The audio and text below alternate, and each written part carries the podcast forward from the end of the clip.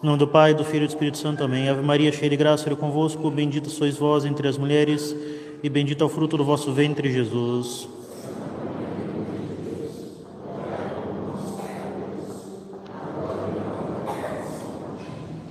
Ó Maria, concebida sem pecado. Podem se sentar. Primeiramente, um breve aviso: teremos após a missa a bênção dos objetos piedosos no salão da capela, à esquerda dos senhores. Então, bênção dos objetos piedosos após a missa no salão.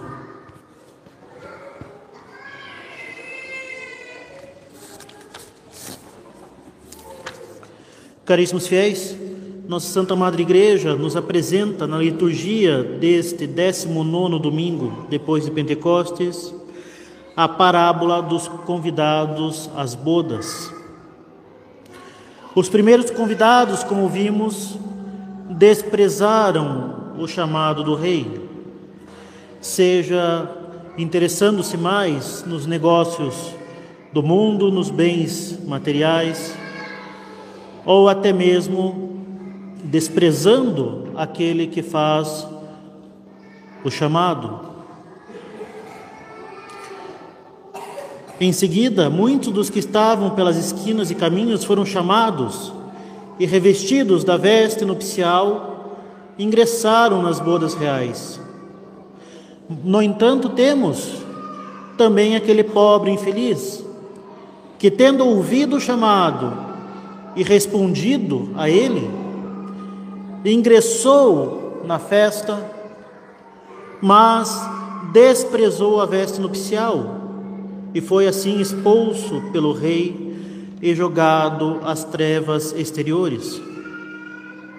Esta ausência da veste nupcial trata-se, meus caros, da ausência da graça na alma cristã, que leva-lhe à exclusão da bem-aventurança eterna. E aí está, meus caros, um importantíssimo alerta para nós, nós que cá estamos, que ouvimos o chamado de Deus à sua amizade e ao céu, e aqui estamos no seio de Sua Santa Igreja, e acabamos muitas vezes por desprezar esta veste, que é a graça santificante acabamos muitas vezes por nos esquecer dela.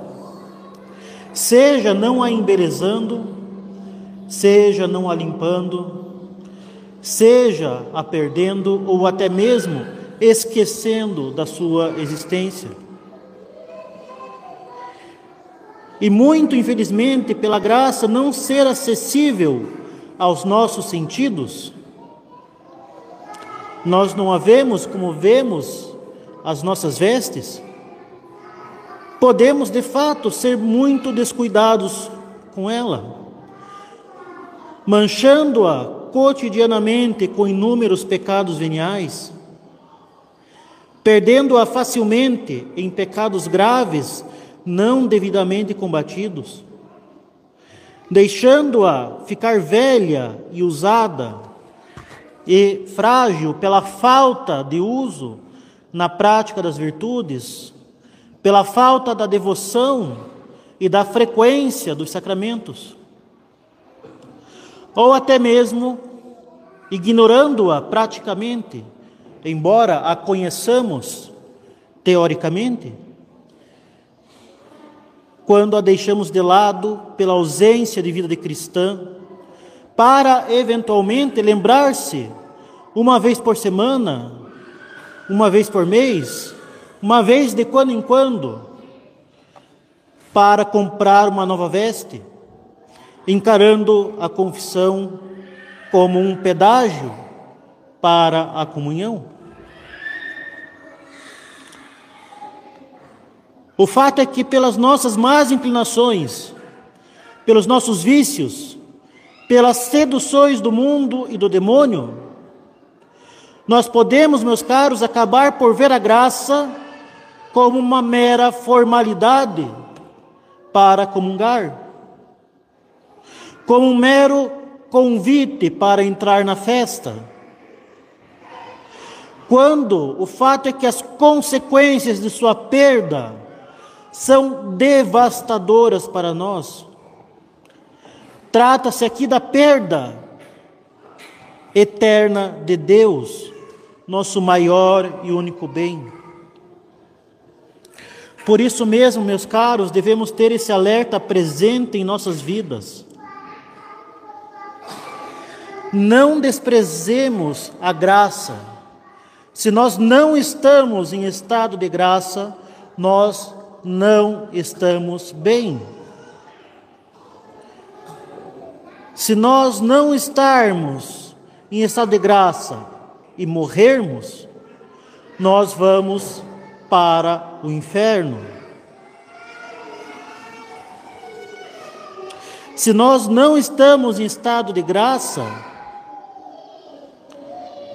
nós estamos deformados, nós somos mortos-vivos, nós estamos podres por dentro.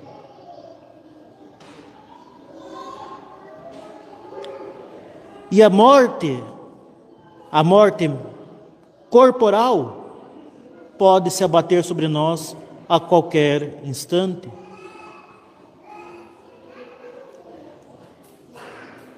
Da mesma forma que, diante de um diagnóstico de doença grave, nós buscamos apressadamente e com diligência os meios necessários para restabelecer nossa saúde, tanto mais devemos ter essa prontidão para restabelecer a graça em nossa alma. Pois o risco a correr, permanecendo em estado de pecado mortal, é muito, muito maior. É arriscar apostar a nossa eternidade.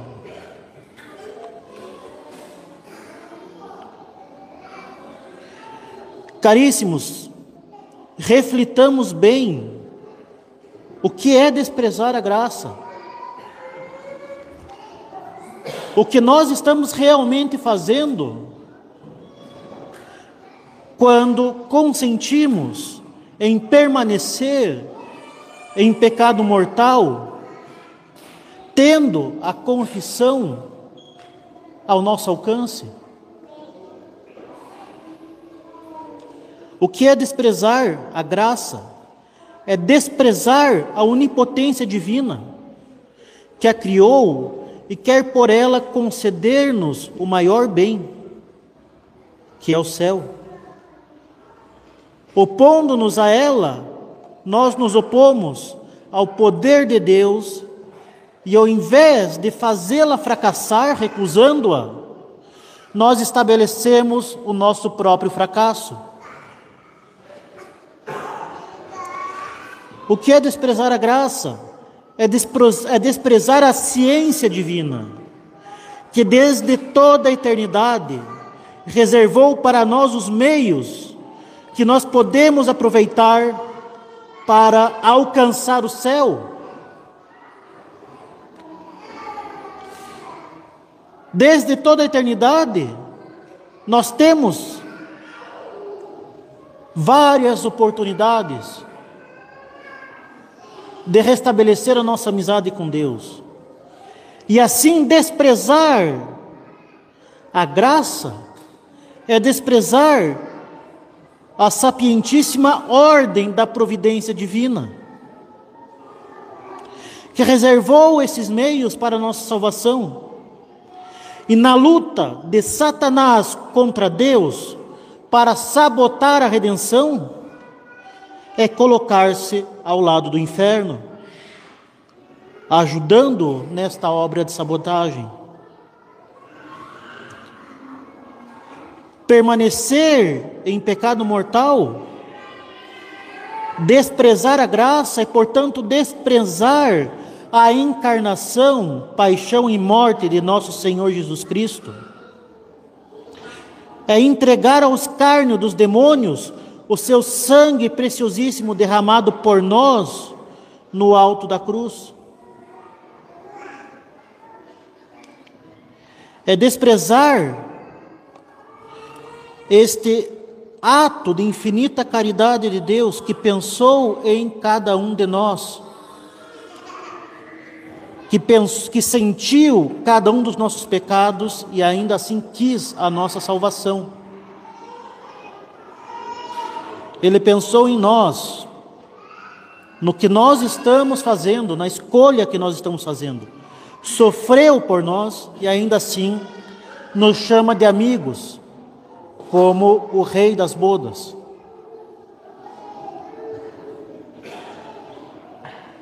Desprezar a graça que nos é dada por Deus é justamente desprezar o sangue que ele, que ele nos deu. É desprezar a sua glória, fim último de toda a ordem do universo e da nossa existência. E assim é desprezar a nós mesmos. É colocar-nos ao lado dos demônios no ódio à ordem criada e à própria existência criada. É desprezar a nossa criação para a eternidade bem-aventurada. É desprezar e roubar a glória de Deus, usurpando, como quis Lúcifer, o seu trono para dar glória e uma glória completamente podre a si mesmo. Enfim, é desprezar o amor de Deus por nós, o seu desejo de nos salvar, razão pela qual o Verbo se fez carne e derramou o seu sangue. Enfim, meus caros, o desprezo do nosso estado de graça é o desprezo da nossa salvação. E pode, muito infelizmente, vir a ser o desprezo da última ocasião que teremos para alcançar a salvação. Com efeito, meus caros, se todos nós concordamos que seria uma insanidade absurda, além de pecado gravíssimo, a prática da roleta russa, ou então permanecer sem um tratamento acessível quando nossa vida está em risco.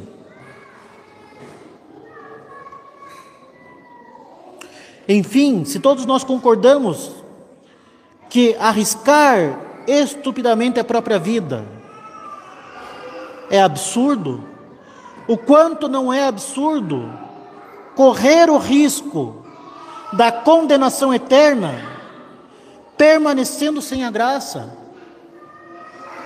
e podendo restabelecê-la com algumas palavras no confessionário.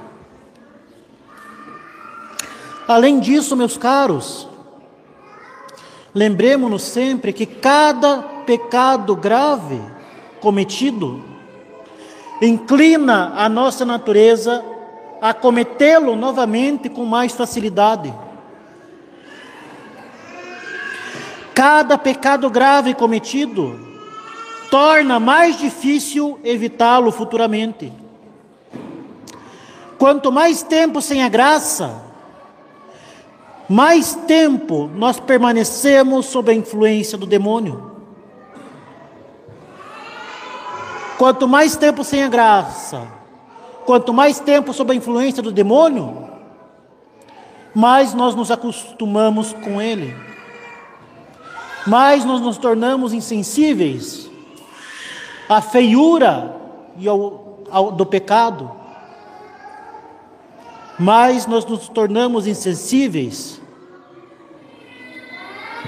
à fetidão purulenta do demônio e de suas obras. e mais nós nos assemelhamos a Ele. Quanto mais tempo em inimizade com Deus, quanto mais tempo sem a graça, mais o demônio vai ver em nós um semelhante.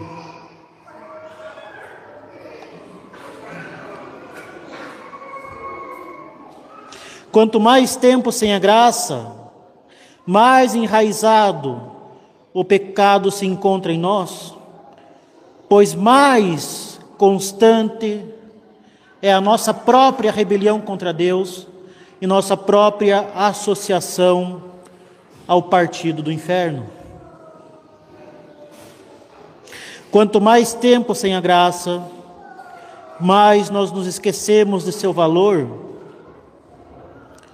mais valioso para nós se torna o pecado, o prazer do pecado e as ilusões do demônio. E mais nós as desprezamos, não intelectualmente, pelo menos não no começo, mas sim na prática, deixando de lado todos os esforços para recobrá-la, considerando os esforços para recobrá-la como que impossíveis, ou como que inviáveis, ou como que não oportunos, achando possível adiar. Quando este adiamento nada mais é que uma jogada do demônio para nos deixar ainda mais tempo nas mãos dele e para que eventualmente dê tempo dele nos conduzir à obstinação. Aproveitemos então, meus caros, a ocasião presente, não só para recobrar ou aumentar a graça, mas para considerarmos o seu valor para a eternidade, exelarmos por esta, pre, por esta preciosa veste. Como canta a Santa Romana Igreja no rito das exéquias dos defuntos, utilizando-se das palavras do Salmo 94, Odie si vocem Domini audieritis, nolite obdurare corda vestra. Se ao menos hoje escutasseis a voz do Senhor, não endureçais o vosso coração. Escutemos a voz do Senhor. Ele nos chama para as suas bodas a todo instante e está sempre pronto para nos dar a veste da graça. Aproveitemos então não somente para ouvirmos o seu chamado, mas para efetivamente corresponder a ele, zelando pela nossa veste da eternidade, que é a graça santificante. E aproveitando esta veste que nós recobramos na confissão, que nós embelezamos nos sacramentos, para efetivamente conservá-la preciosamente, lutando por ela, cuidando dela e permanecendo fiel a ela até o momento de nós nos encontrarmos com nosso Senhor Jesus Cristo. Louvado seja nosso Senhor Jesus Cristo. Em nome do Pai, do Filho e do Espírito Santo. Amém.